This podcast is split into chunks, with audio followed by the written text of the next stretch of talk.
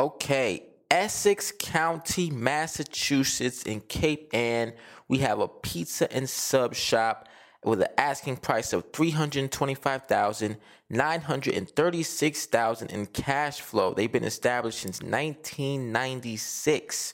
High volume location with plenty of parking.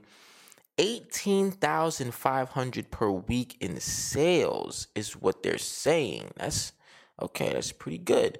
2400 square feet, 20 seats, 10 year lease. The rent is only 1800, so it sounds like they got it locked in there since 96 or maybe just a little bit after that. Turnkey location with limited competition. The owner has other opportunities they're looking at, other endeavors that they want to get into.